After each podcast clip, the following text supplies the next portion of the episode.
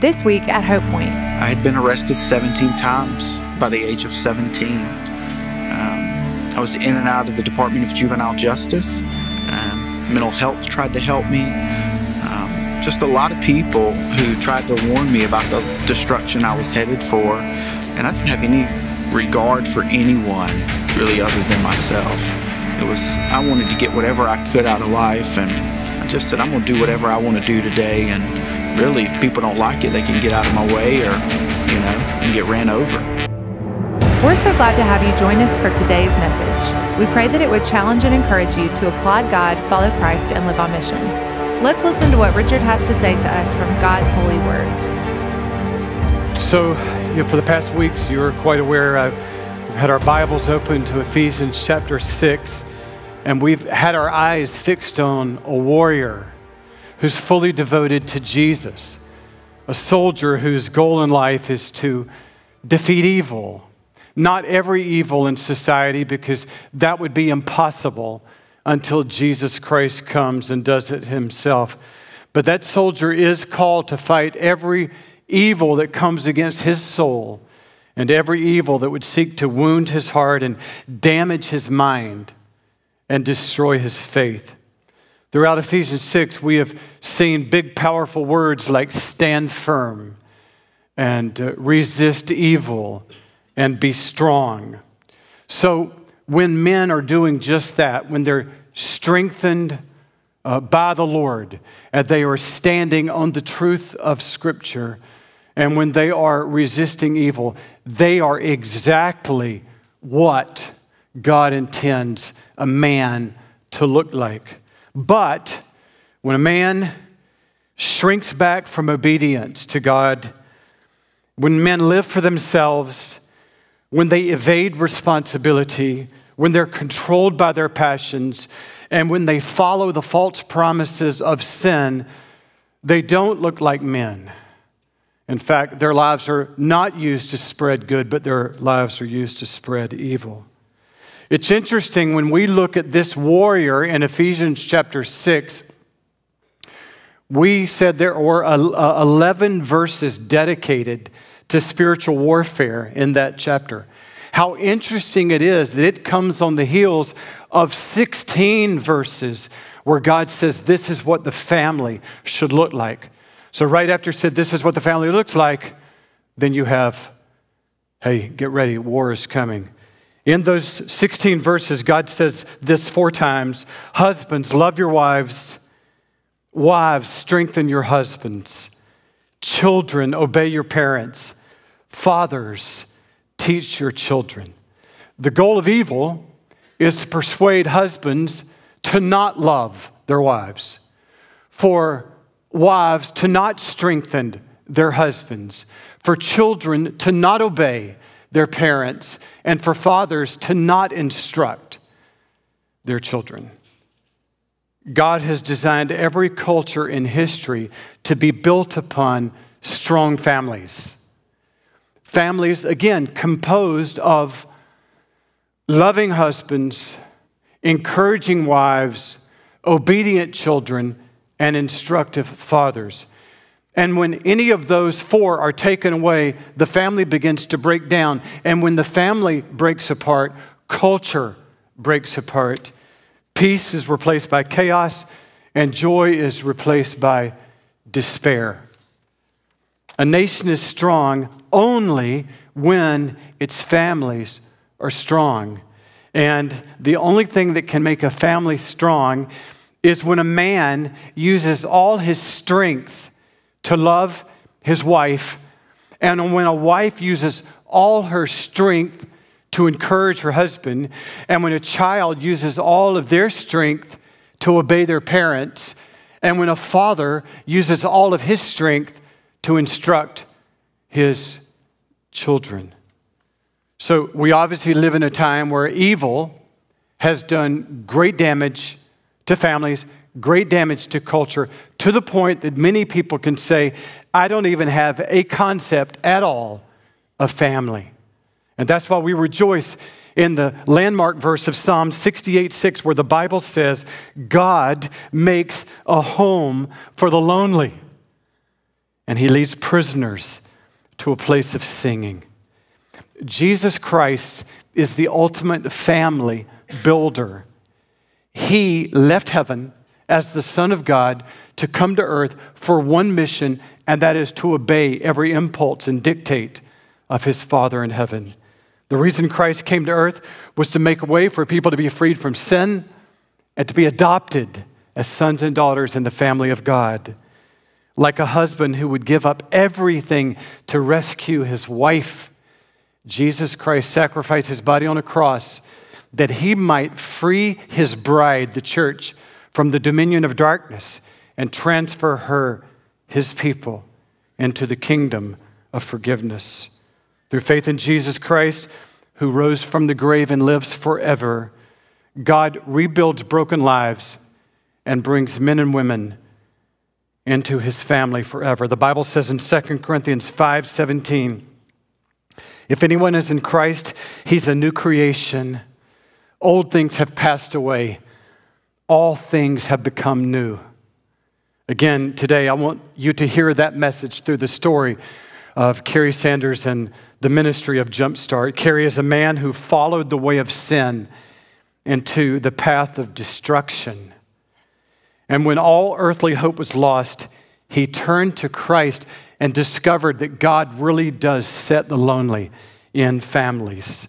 And not only is Kerry himself now in the family of God, God has given him a beautiful earthly family, a wife to love as Christ loved the church, and children to teach about the God who saved their father's life.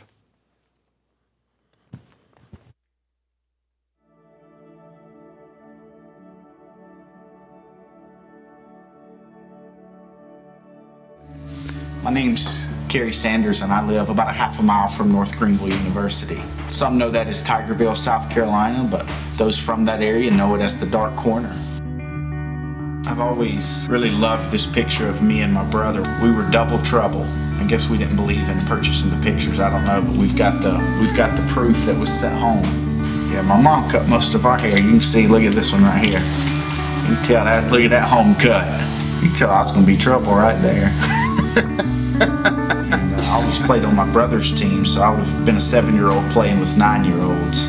And I got thrown out of a game for running over the catcher. My family was in an uproar about that because the catcher was about twice my size and was blocking the baseline. I was two years younger, but I was faster than all of them, so maybe I had to be. Good memories. I had an idyllic childhood in a lot of ways. Uh, we had a great time growing up in Tigerville. There was plenty of um, places to roam and things to get into, just having fun. We had some land to ride bikes and play in the woods and play in the creek and have a lot of great memories playing outdoors with my siblings. Uh, we just weren't active in church and didn't have kind of that perspective. And so, as I entered my adolescent years, I had a lot of insecurities, um, really for a lot of invalid reasons, but they were real to me. Um, and kind of in the dark corner up there, um, you can get respect uh, by beating other kids up and selling drugs. And, you know, that's kind of the dark corner culture, that rough, tumble um, kind of thing. When my brother and I was about 11 or 12, we started hanging out with our next door neighbor, son who lived next door to my mom.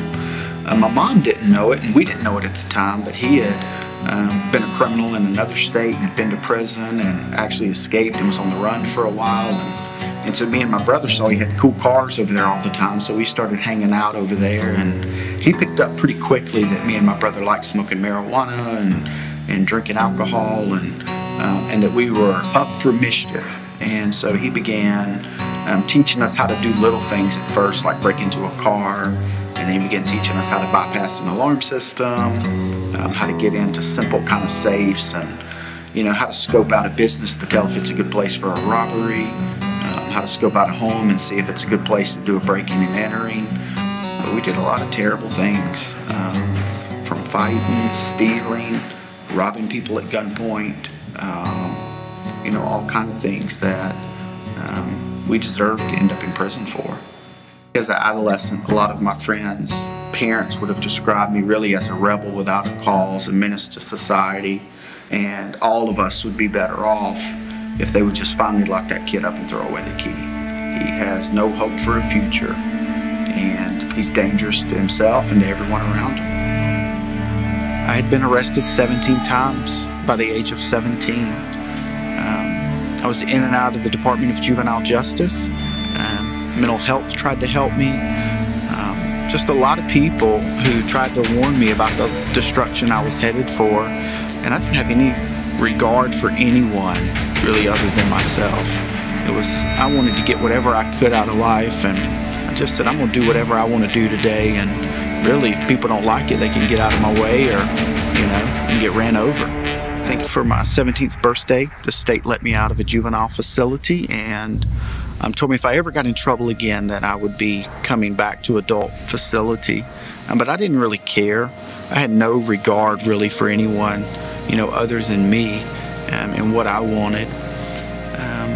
And three months later, we planned a robbery, and me and my brother were going to go in and um, and tie him up and burn him with a propane torch to make him open a safe. And um, while I was in the home with him, um, tr- waiting on at gunpoint, I had him held at gunpoint and was waiting on my brother to come in and tie him up.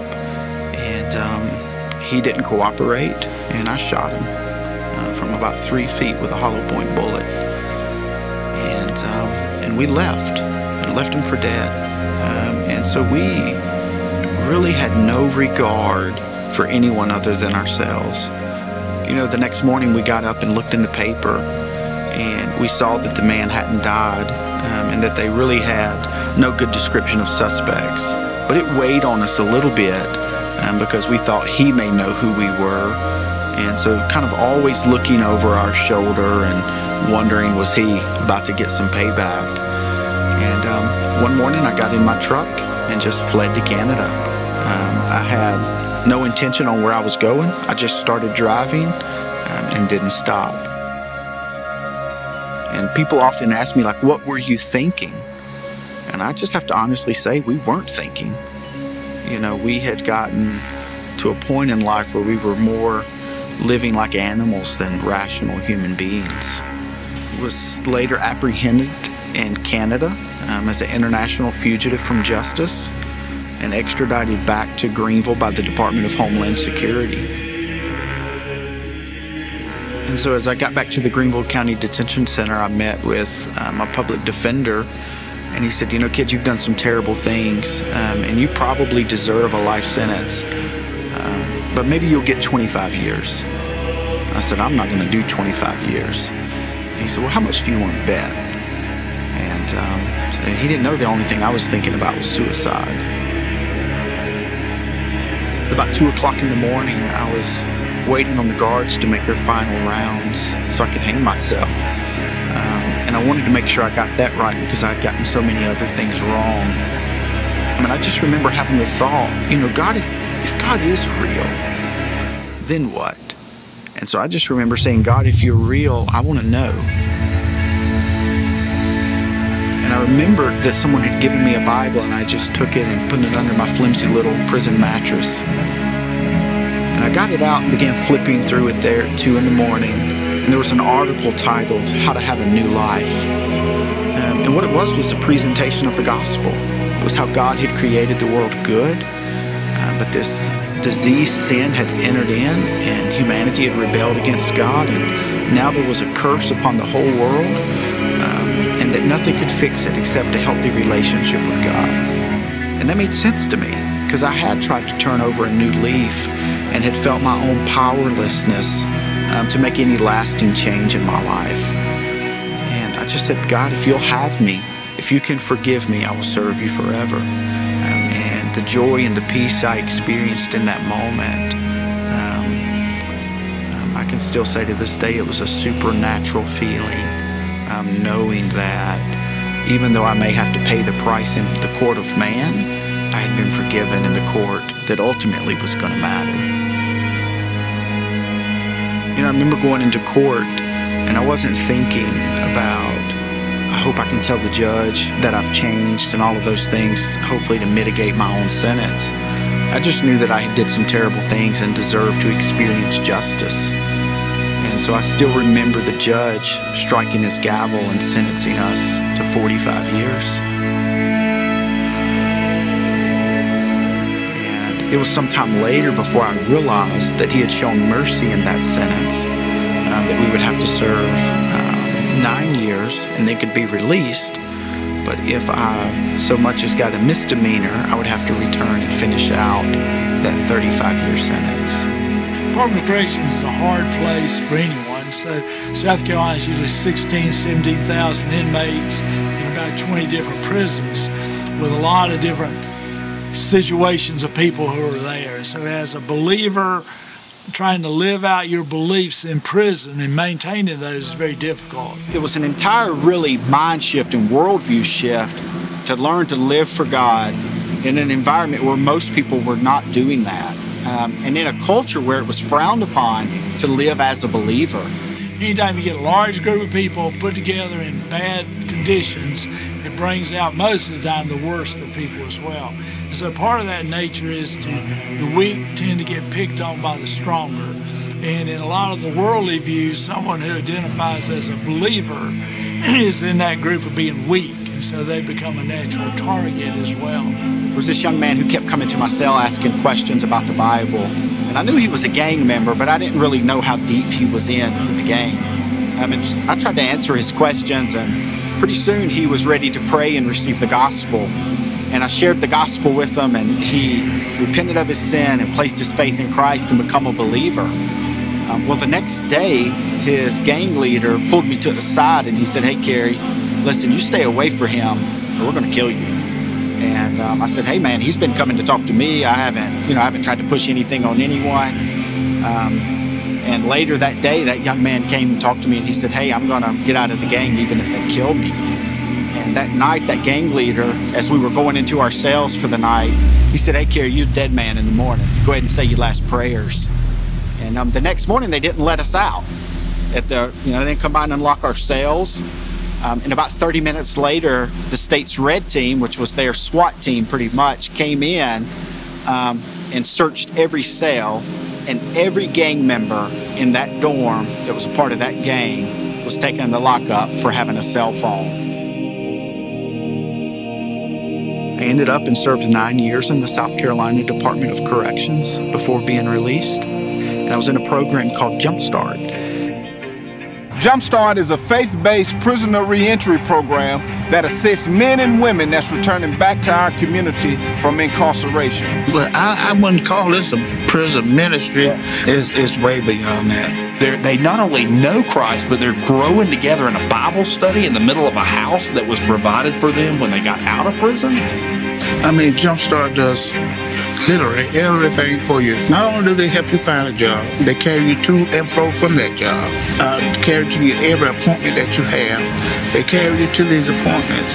What place you know what they call the uh, halfway houses and things like? What place does that? You know. I've worked in every role within Jumpstart, from housing manager to driving, transportation. Um, but my heart was always with employment. And the reason being is that I had a brother that was incarcerated with me. He had been working for an employer for about eight years since he had been clean from heroin. I'll never forget his last words when he stopped by my room, you know, the day that he was leaving. He said, Man, I'm gonna, I'm gonna check on your family for you. I'll send you a letter and let you know. So I got a letter from him, and um, the letter was just telling me about that uh, they didn't hold his job for him like they had promised. And he was just, I could tell just through the letter, still have the letter to this day, just that he was in a distressed mode. I mean, he was 49 at the time, had been to prison four times. And um, just, you know, how in the world am I going to start over at this age with this criminal record? If my current employer wouldn't hire me back, who in the world would? I got a call to go up to the chaplain's office. So I went up to the chaplain's office. I knew it was time, close to time for me to get out, and I just thought I was going to sign some release paperwork and all that stuff. But they gave me a phone number. It was my brother's phone number. So when I called, his sister-in-law answered the phone, and she told me that they had found my brother dead um, from a drug overdose. When I got that word and just walking back to my dorm, just trying to process, like, golly, he just, I just seen him three weeks ago. You know what I mean?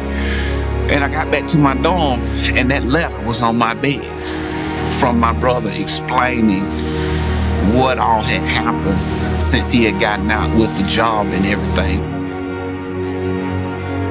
It was at that moment that God touched me in the depths of my heart that there something that he's calling me to do in the arena of prison ministry. And first and foremost, it was to educate employers. At the end of the day, we can only really trust and rely on God.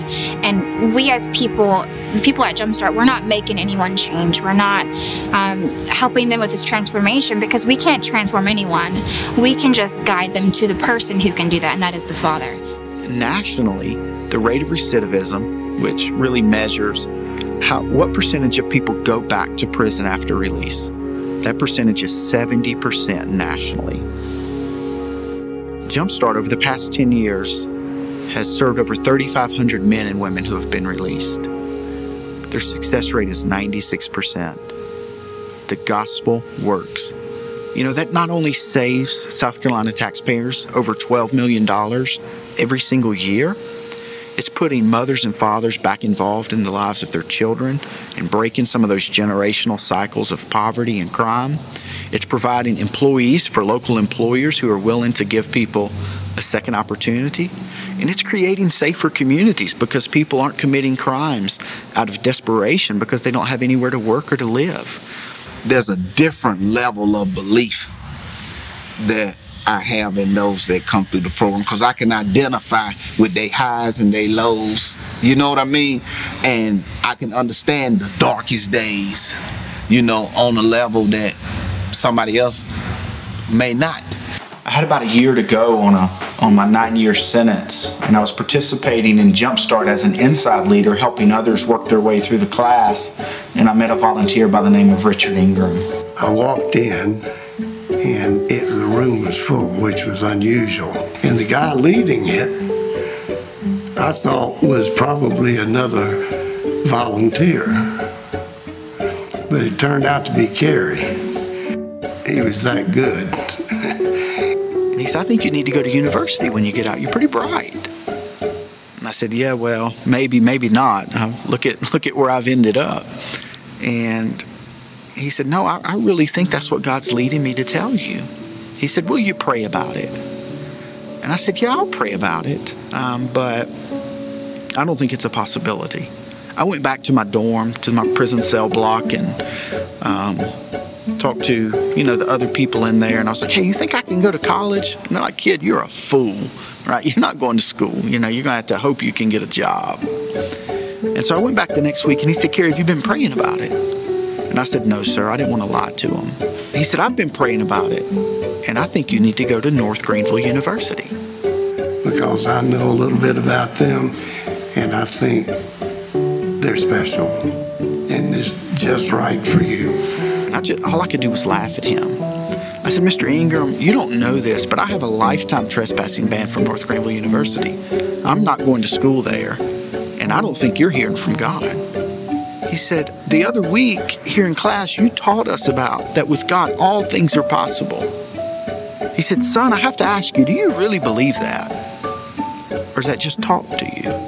And so for the next year while I was incarcerated, um, I prepared for the, he sent me an SAT book. And, you know, I had never seen a book that size. It looked like a phone book with all these triangles and math problems. And I was like, there is no way. And we were in the admissions officer's office. And I never will forget, he looked at the paper and he looked up at Kerry and he said, Kerry, you made better on the SAT than I did. I get the impression that in high school he didn't care much about school. But he is God given academic abilities and the ability to, to push himself to work hard. And that's why he's been successful. But he's so humble with it. He's like, yeah, I'm only getting 1400. It's like, only? Like, 1400 would have put me in a full ride, dude.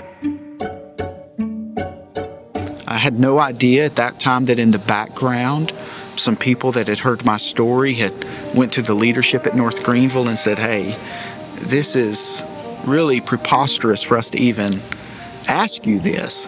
But this kid who has a lifetime trespassing ban has had a radical life change. He was treated like family. Truly. You initially get that like uneasiness of like, oh man, this is like this is a, a bad guy. Like this is not somebody I want to be around. And then to see the change now, it's it's incredible. Some of the leadership there said, you know, you probably will have a hard time getting a job and going to school. What if you work in our IT department? And I said, you know, I, have been gone a decade. Like the, they didn't have really laptops and cell phones and all of that when I went to prison. I don't know anything about technology. I said, well, we're going to let you work with Paul Garrett, the director of IT, and you just do whatever he needs you to do. And so I met with Paul, and I have to tell you, I was super nervous to share my story with him. Um, and I shared my story with him, and I remember him reaching into his desk, and he took out a key. He said, You know, I know you used to bust the windows out up here with a hammer and steal things. He said, I don't need you using your hammer to get in anywhere, so you're going to need this master key. I didn't have a problem with that at all. There was nothing about about him that caused any reservation uh, whatsoever uh, with providing him that access.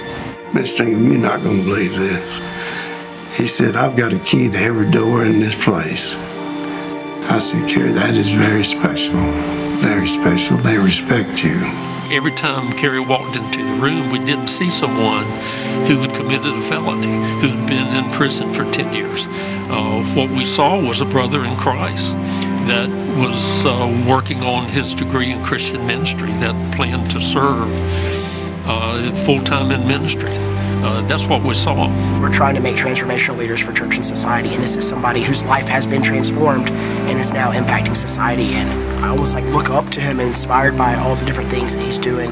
If he said he was going to do something, he would do it. He was totally and completely dependable. You know, often at Jumpstart, when we begin the program, um, we're sharing the gospel with dozens of people who aren't believers, but they're coming to the program because they've heard of the success and they think it's going to help them. And a lot of times, as we kick off the program, I get to share my story. And when I share my story, I come from Ephesians chapter 2.